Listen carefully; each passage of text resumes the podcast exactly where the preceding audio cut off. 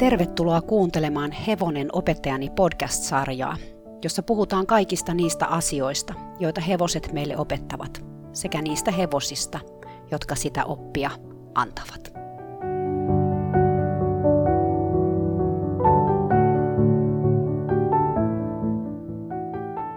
Moi!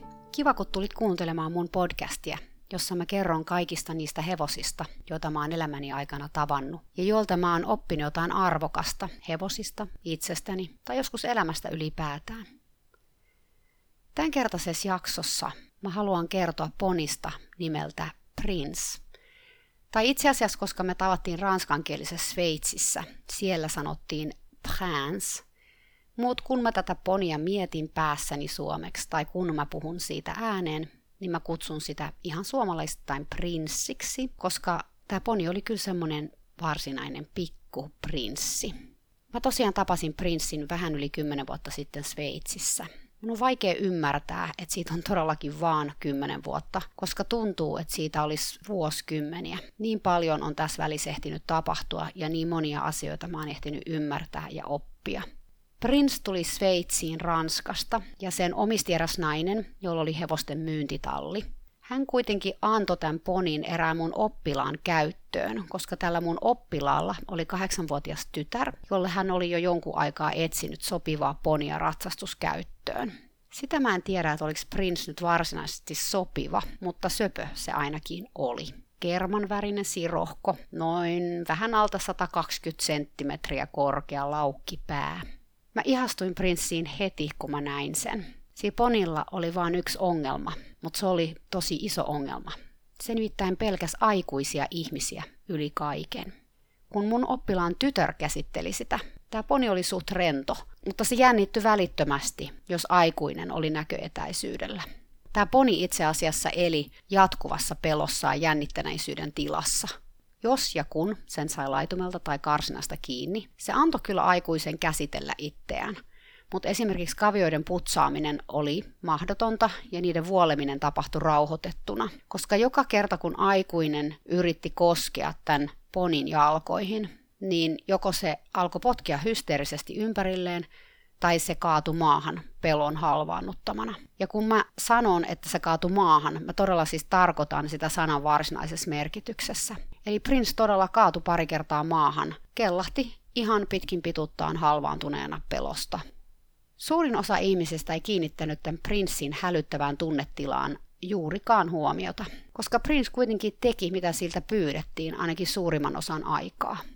Joo, totta, se pelkää, mun oppilaskin sano, mutta kyllä se siitä tokenee. Ensi vuonna se on varmaan jo ihan hyvä poni. Sehän suoriutuu jo nyt paremmin kuin viime viikolla. Ja tämä oli totta. Prince niin sanotusti suoriutui, mutta tämä suoriutuminen ei tarkoittanut sitä, että sen pelko olisi jotenkin vähentynyt. Se vaan tarkoitti sitä, että Prince oli tajunnut, että teki se mitä tahansa, sitä käsiteltiin siitä huolimatta päivittäin. Tottelevaisen ponin elämä on kuitenkin helpompaa kuin tottelemattoman. Tällainen toiminta ei olisi mitenkään onnistunut isomman hevosen kanssa. Se olisi ollut hengen vaarallista. Mutta koska Prince oli pieni, aikuinen, pystyi suoriutumaan sen kanssa, vaikka se välillä saikin jotain kohtauksia. Enimmäkseen se kyllä vaan suostui kaikkeen, mutta vapisi vaan kuin haavanlehti koko ajan. Jos sä oot kuunnellut mun podcast-jakson, jossa mä kerron Mochista, joka oli vaipunut opittuun avuttomuuteen, sä ehkä muistat, että mun kollega Sam lähti purkamaan Mochin tilannetta positiivisen vahvisteen avulla. Mä silloin autoin Sämiä tässä prosessissa, joten sitä kautta positiivinen vahviste oli mulle tuttu. Ja mä olinkin käyttänyt sitä parin muun hevosen ja koiran kanssa itsekin tässä välissä. Ja siksi mä ehdotin mun oppilaalle ja prinssin täyshoidosta vastaavalle ihmiselle, että mä alkaisin siedättää prinssiä eri asioihin positiivisen vahvisteen avulla. Mä jouduin tätä ihmistä vähän puhumaan ympäri asian suhteen, koska hän ei ollut ikinä kuullutkaan moisesta koulutuskeinosta, mutta hän suostui, kun mä sanoin, ettei siitä tarvitsisi maksaa mulle mitään, tai että siihen ei tarvitsisi osallistua mitenkään. Mä en oikein osaa selittää, miksi mulla oli niin valtava tarve auttaa prinssiä. Se ei ollut mun poni, ja lisäksi se ei ollut edes mun oppilaan poni. Eli jos huonosti kävis, sen omistaja voisi haluta sen takaisin milloin vaan. Ja tilanne ei tämän koulutuksenkaan kannalta ollut kovin ideaali, koska sillä välin, kun mä tekisin prinssin kanssa yhtä, mun oppilas tyttärineen tekisi jotain toista. Mutta jotenkin mä en vaan kestänyt ajatusta, että tämän ponin elämä olisi vaan tällaista, yhtä pelkoa. Mä olin ihan varma, että sen ainoa vaihtoehto olisi jossain vaiheessa vaipua opittuun avuttomuuteen. Toisaalta mulla oli suuri halu oppia lisää hevosen pelosta. Mä olin ihan vasta havahtunut tajuamaan, että hevosen pelko olikin paljon monitahoisempaa kuin mitä mä olin luullut. Että hevoset pelkäs tosi usein ja tosi paljon, mutta niiden käytös leimattiin myös yhtä usein sikailuksi ja jonkinnäköiseksi teatteriesitykseksi. Tai, kuten Prinssinkin tapauksessa, pelko vaan sivuutettiin. No mitä tällainen välinpitämättömyys kertoo meidän hevoskulttuurista, meidän tavasta ajatella? Mä olin elämäni aikana nähnyt paljonkin hevosia, joille pelko on jokapäiväistä elämää, ja muistan usein itsekin suhtautuneeni säikkyvään hevoseen tosi kärsimättömästi tai jopa vihaisesti, kokian, että hevosessa oli jotain vikaa tai se lainausmerkeissä pelleili. Mä uskon, että näiden hevosten lisäksi on monia, joiden pelkoa mä en edes ymmärtänyt tai välttämättä edes huomannut, koska se oli jo hautautunut niin syvälle eläimen sisimpään. Prince ei ollut kuitenkaan vielä vaipunut opittuun avuttomuuteen, mutta mä koin, että oli vain ajan kysymys, kun se tulisi tapahtumaan. Ei kukaan kestä vastaavanlaista pelkotilaa jatkuvasti. Jossain vaiheessa vahvempikin mieli särkyy. Mulla oli vielä yksi lisäsyy yrittää auttaa prinssiä. Positiivisen vahvisteen käyttö kiehtomua, ja mä olin ihan vasta lukenut aiheeseen liittyviä kirjojakin. Ja koska mä olin alkanut tehdä sitä hevosten kanssa itsenäisesti, Mä siis halusin itselleni tyypilliseen tapaan oppia lisää, ja mä tiesin, että mä oppisin parhaiten just tekemisen kautta. Mä muistan, kun mä lähdin ekaa kertaa niin sanotusti kouluttamaan prinssiä. Mä olin kyllä niin jotenkin naivi, Mä olin kirjasta lukenut, että hyvä tapa aloittaa niin sanottu naksutuskoulutus hevosten kanssa olisi niin sanottu target training. Ja sitä mä olin tehnytkin toisten hevosten kanssa. Eli siinä hevonen koskee jotain esinettä ihmisen kädessä ja kun sen nenä koskee tätä esinettä, kuuluu merkkiääni, eli se naksaus tai se voi olla vaikka myös esimerkiksi vihellys. Ja sen jälkeen hevonen sanamin. Hevonen oppii aika nopeasti, että koskemalla tätä esinettä se saa palkkion. Mä olin jo tätä kokeillut muiden hevosten ja koireenkin kanssa, joten mä tiesin, miten se toimii. Mä olin itse asiassa askerrullut niin sanotun target kepinkin, jota mä käytin parin muun hevosen kanssa. Se oli about puolen metrin pituinen keppi, jonka päähän oli teipattu pyöreä pesusieni kohteeksi, jota hevosen piti koskettaa. No tuumasta toimeen. Mä ajattelin, että olisi tosi hyvä aloittaa Prinssin kanssa niin, että se oli riimussa ja mä olin sen kanssa kentällä. Ja tässä mä tein valtavan virheen, koska Prince oli kaikkea muuta kuin rento riimu päässä, saati kentällä. Mutta ihan rehellisesti täytyy sanoa, että en mä ihan tainnut tajuta tätä. En ainakaan ennen kuin mä otin tämän koulutuskepin käteeni. Silloin mä vasta tajusin, kuinka paljon se poni pelkäs ihmisiä. Se nimittäin kauhistui mun kädessä olevaa keppiä niin paljon, että oli kaatua, yrittäessään paeta sen jalat vaan niin kuin lakos sen alta täysin. Tämä järkytti mua syvästi. Ja mä tajusin, että mun oli otettava useita isoja askeleita taaksepäin, jos mä halusin opettaa tätä ponia tai auttaa sitä.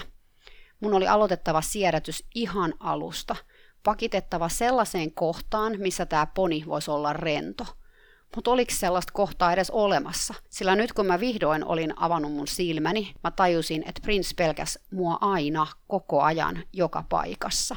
Tällä samaisella viikolla mun hyvä ystävä Melissa oli käymässä meillä kylässä. Me juteltiin tästä prinssin tapauksesta tosi paljon, ja hän oli itse asiassa näkemässä, miten tämä poni reagoi mun naksutin koulutusyritykseen. Me alettiin pohtia pelkoa noin yleisesti. Miltä tuntuu pelätä niin paljon, ettei enää kykene kontrolloimaan omia reaktioitaan?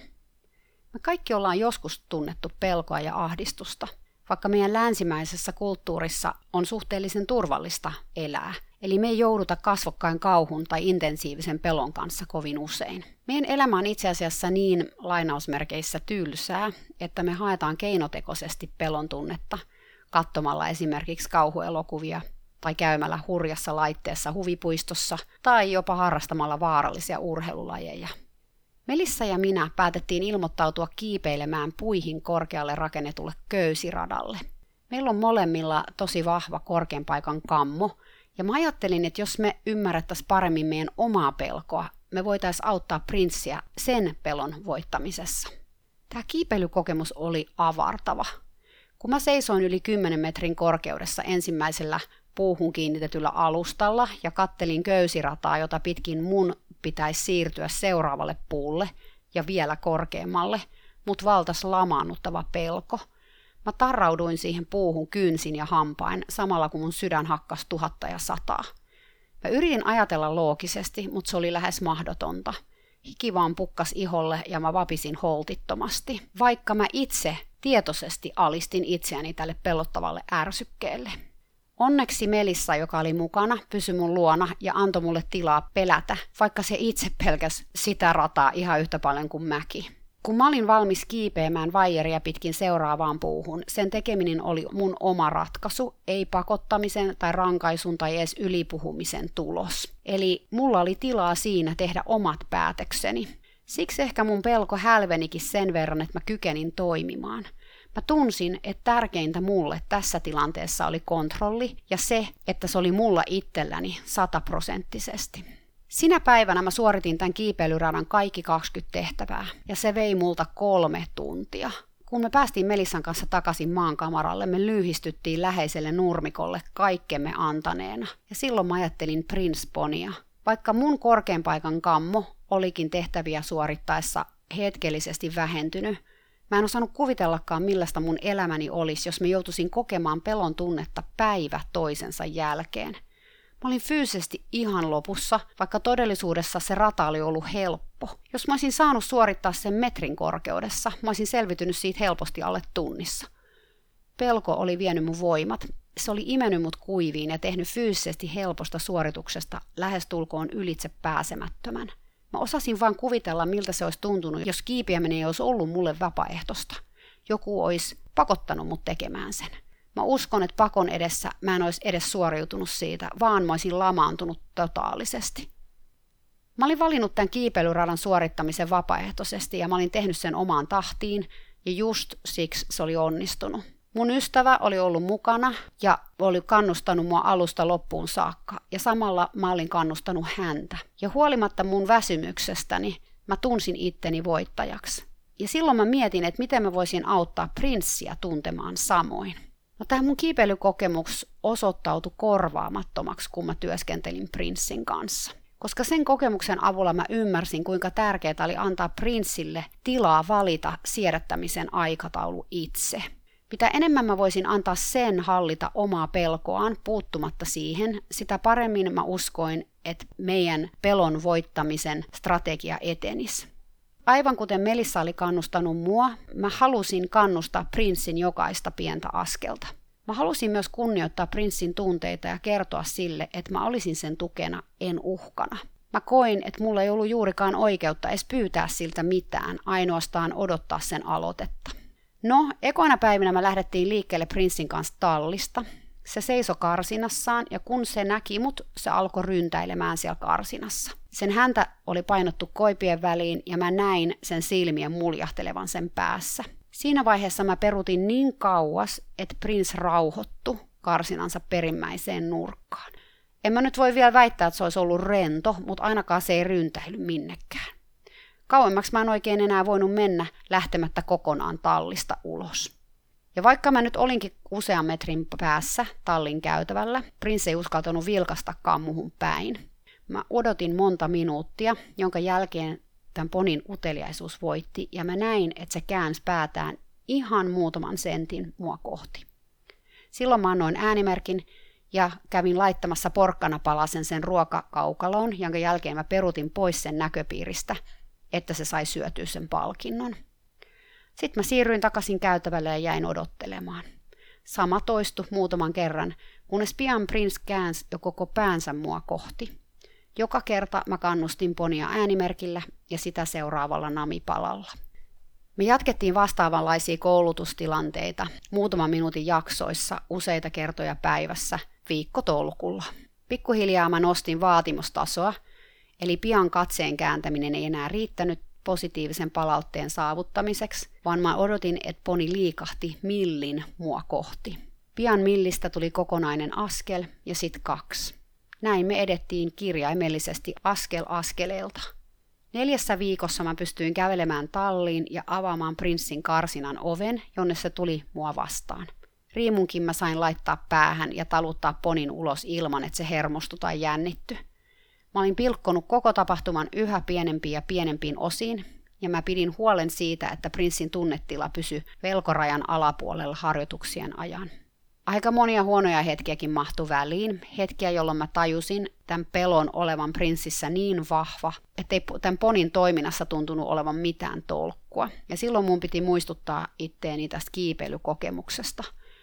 Miltä oli tuntunut kävellä vajeria pitkin puiden välissä, tukena vaan hutera köyden pätkä. Se oli ollut lamaannuttavaa. Kun mulle itselleni joku merkityksetön ele sai prinssin hermostumaan, mä opin ottamaan askeleen tai kaksi taaksepäin. Kun mä olin jo saanut tulla esimerkiksi prinssin karsinaan useita kertoja ja se jo söi namit kädestäni, tämä ei merkinyt enää mitään, kun mä kosketin ensimmäistä kertaa karsinan ulkopuolella naulassa roikkuvaa riimua. Se poni sinkos sadasosa sekunnissa karsinan perälle vapisemaan. Mä tajusin, että prinssin pelossa oli monta ulottuvuutta ja mun oli käytävä ne kaikki järjestelmällisesti läpi, kunnes mä voitaisiin siirtyä eteenpäin. Mä opin ajattelemaan loogisesti, miettimään mun omia liikkeitä ja mitä ne merkitsi prinssille. Kun me opeteltiin harjaamista, mä esittelin kaikki uudet esineet, kuten harjat, kaviokoukun ynnä muut, tallin käytävällä kaukana prinssin karsinasta. Mä tarkkailin tämän ponin reaktiota ihan koko ajan. Mä etsin pienintäkin huolestumisen merkkiä. Kun me harjoiteltiin ulkona vesipisteen luokse kävelyä, mä pidin prinssin juoksutusliinassa ja annoin sen mennä just niin kauas musta kuin se halusi ennen kuin me aloitettiin. Mutta prinssin rohkeus ja itsevarmuus kasvo joka askeleella. Vesiletkuun siedättäminen tapahtui paljon paljon nopeammin kuin riimuun siedättäminen. Koska Prince lähtökohtaisesti pelkäs kaikkea kättä pidempää, mä päättelin, että sillä oli huonoja kokemuksia siitä, että ihmisellä oli kädessä joku esine. Eikä vaan ihmisellä, vaan nimenomaan sillä aikuisella. Mä olin ajatellut opettaa Prinssin tulemaan ulkona olevan vesipisteen luoksi kosketuskepin avulla, mutta koska vaikutti siltä, että kaikenlaisiin keppeihin ja raippoihin totuttaminen veisi tosi paljon aikaa, mä päädyin ostamaan prinssille muovisen maton, jonka päälle mä opitin sen tulemaan seisomaan etujalkojen kanssa. Tämä oli siis ihan tavallinen auton kuramatto, just sopivan kokoinen kahdelle pienelle ponin kaviolle. Tästä matosta tulikin prinssin turvapaikka ja se tiesi, että kun se seisoi etukaviot matolla, se sai ruokaa. Mä sitten siirtelin tätä mattoa pikkuhiljaa lähemmäs niitä paikkoja, joihin prinssin tulisi oppia menemään. Esimerkiksi just tätä pesupaikkaa. Tämä mun yhteistyö prinssin kanssa johti siihen, että se antoi lopulta putsata kaviot ja jopa vuolian vuolla ne säännöllisin väliajoin. Se tottui jalkojen pesemiseen, se tottu satulointiin ja kuoleimattomiin suitsiin. Mä väittäisin, että se oppi jopa nauttimaan tietynlaisesta harjaamisesta, ja sen kiinniottaminen laitumelta oli tosi helppoa. Se nimittäin ravas iloisesti sun luokses, kun sä ilmestyit portille. Tämä kaikki oli meidän ihmisten sekä prinssin kannalta tosi, tosi mukavaa, koska se helpotti meidän kaikkien elämää. Toisaalta ihmisten elämä olisi varmaan ollut helppoa myös, jos prinssi olisi ollut opitusti avuton, mutta sille itselleen se olisi ollut karhun palvelus. Välillä mun omat tunteet tuli tämän siedättämisen esteeksi. Mä huomasin, että aika ajoin mun kunniahimo nosti rumaa päätään. Mä halusin tämän ponin edistyvän nopeammin, kun se oli siihen valmis. Joskus asiat, kuten kavion nosto ja jalkojen pesu, ei edennykään helposti ja mä hermostuin jotenkin siitä takapakista. Mä tunnistin itsessäni sen tutun vanhan suorittajan, joka halusi tuloksia nopeasti. Silloin mun oli pakko viedä Prince takaisin laitumelle tai talliin ja hakea jotain etäisyyttä tähän asiaan. Joskus mä pidin muutaman päivän tauon, mikä ei ehkä Prinssinkään kannalta ollut huono asia. Se oli aika kova koulu mun itteni kaltaiselle hätähousulle, mutta se opetti mulle kunnioitusta ja nimenomaan kunnioitusta Prinssin tunteita kohtaan. Suunnitelmallisuuden ja tämän positiivisen vahvistamisen avulla Prince oppi elämään meidän ihmisten maailmassa. Tämä prosessi kesti kuukausia, mutta vaikka se vaatikin välillä yliinhimillistä kärsivällisyyttä mun omalta kohdaltani, mä koin sen tosi antosaksi. Tämä kokemus muutti mua enemmän kuin mä silloin ymmärsinkään. Mä muutuin kärsimättömästä, nopeita tuloksia haluavasta suorittajasta analyyttiseksi ja harkitsevaksi opettajaksi. Mä opin myös, että hevoset poikkeaa loppujen lopuksi aika vähän ihmisistä, mitä tulee siihen, miten me reagoidaan kuuntelemiseen, kunnioitukseen ja kannustukseen. Mä olin valmentanut lapsia urheilussa tässä vaiheessa jo pari vuosikymmentä ja kannustanut heitä lapsia mitä uskomattomiin suorituksiin. Mä tiesin positiivisen palautteen voiman. Miksi sitten mä en osannut hyödyntää sitä tietoa enemmän myös hevosten kanssa. Mä en ikinä unohda prinssin ilmettä, kun se ensimmäisen kerran todella tajusi, mitä se naksautus äänimerkki tarkoittaa. Sen hämmästynyt oivallus, että tässä oli nyt ihminen, joka halusi kommunikoida sen kanssa ylitse lajirajojen. Ihminen, joka oli valmis kannustamaan sitä. Enkuksi sanotaan, että sellainen hetki on priceless, eli rahassa mittaamaton, korvaamaton, ja sitä se kyllä oli. Tietysti nyt kun mä jälkeenpäin muistelen tätä prinssin tapausta, mulle nousee mieleen niin moni asia, jonka tein väärin tai jota en siinä hetkessä ehkä ihan tajunnut. Että vaikka prinssistä kuoriutui esiin utelias, aloitekykyinen ja huumorintajuinen pieni hevonen, mä en usko, että mä sit kuitenkaan pääsin ihan lopullisesti sen pelon ytimeen. Loppujen lopuksi prins, prince, prinssi, oppi elämään ihmisten maailmassa suht rennosti, mutta en mä kyllä voi vielä varmaksi sanoa, että se oli vailla pelkoa. Toisaalta mä tiedän sydämessäni sen luottamuksen määrän, mitä meidän välillä oli. Toisaalta sekin nyt mietityttää, että kannattikin opettaa Ponille, että ihmisiin voi luottaa, kun se lopulta sitten meni takaisin omistajansa luo. Ja ken tietää, mitä sille sitten tapahtuu, missä se nyt on. Kiitollinen mä oon kaikista niistä asioista, mitä mä opin siltä. Sen lisäksi, mitä tässä mä nyt oon jo maininnut, mä opin sen, että muuttuminen on mahdollista. Sekä ihminen että hevonen voi muuttua. Ihminen voi oppia kuuntelemaan vielä paremmin. Ja poni voi oppia luottamaan kaikesta sen kauheasta menneisyydestä huolimatta. Mä opin myös sen, että meillä kaikilla on oikeus meidän omiin tunteisiin. Meillä on myös oikeus tulla nähdyksi ja kuulluksi näiden tunteiden kanssa – Usein kun me ihmiset ei kunnioiteta hevosen pelokasta tunnetilaa, vaan siitä välittämättä kohdistetaan vaikka painetta elämeen, pakottamalla sitä pelkoa kohden sin sijaan, että me annettaisiin sille tilaa, aikaa ja turvaa pelätä. Me myös aletaan käyttää sellaisia työkaluja, joita ei pitäisi löytyä kenenkään hevosihmisen työkalupakista. Mä oon itsekin syyllistynyt tällaiseen hevosten tunteita vähättelevään toimintaan – lähinnä ehkä tietämättömyyttäni, mutta myös koska mua oli systemaattisesti valmennettu siihen, mikä sekin oli tapahtunut täysin tiedostamatta ja johtu myös suurelta osin mun opettajien tiedon puutteesta. Ja vielä lopuksi mä haluaisin sanoa, että prinssin kautta mä ymmärsin konkreettisesti myös sen, että kun me pyritään ymmärtämään toisiamme, oli se sitten ihmisiä tai hevosia, me tässä yrityksessä ymmärtää toisia aletaan myös ymmärtää itseämme paremmin – ja mikään ei oikeastaan ole sen arvokkaampaa. Itsetuntemus on tässä elämässä mun mielestä aika kovaa valuuttaa. Kiitos, että kuuntelit pelokkaan prinssiponin tarinan. Se on eräs mun sydäntä lähellä olevista tarinoista, ja mä joskus vieläkin muistelen prinssiä. Mä luulen, että tämä ponikuume, mikä mua on jo vaivannut monta vuotta, juontaa juurensa prinssiin, joka olisi nyt ehkä noin 15-vuotias, missä hän lieneekään. Mä toivon, että se on sellaisten ihmisten kanssa, jotka ymmärtää sitä. Toivottavasti tämä tarina herätti sussa ajatuksia, tunteita, ehkä oivalluksia. Jos sä haluat niistä kertoa, tule Hevonen opettajani Facebook-sivulle kertomaan, kysymään, keskustelemaan. Rakentavaa palautettakin on kiva saada. Tervetuloa kuuntelemaan tätä podcastia taas seuraavana perjantaina. Moikka!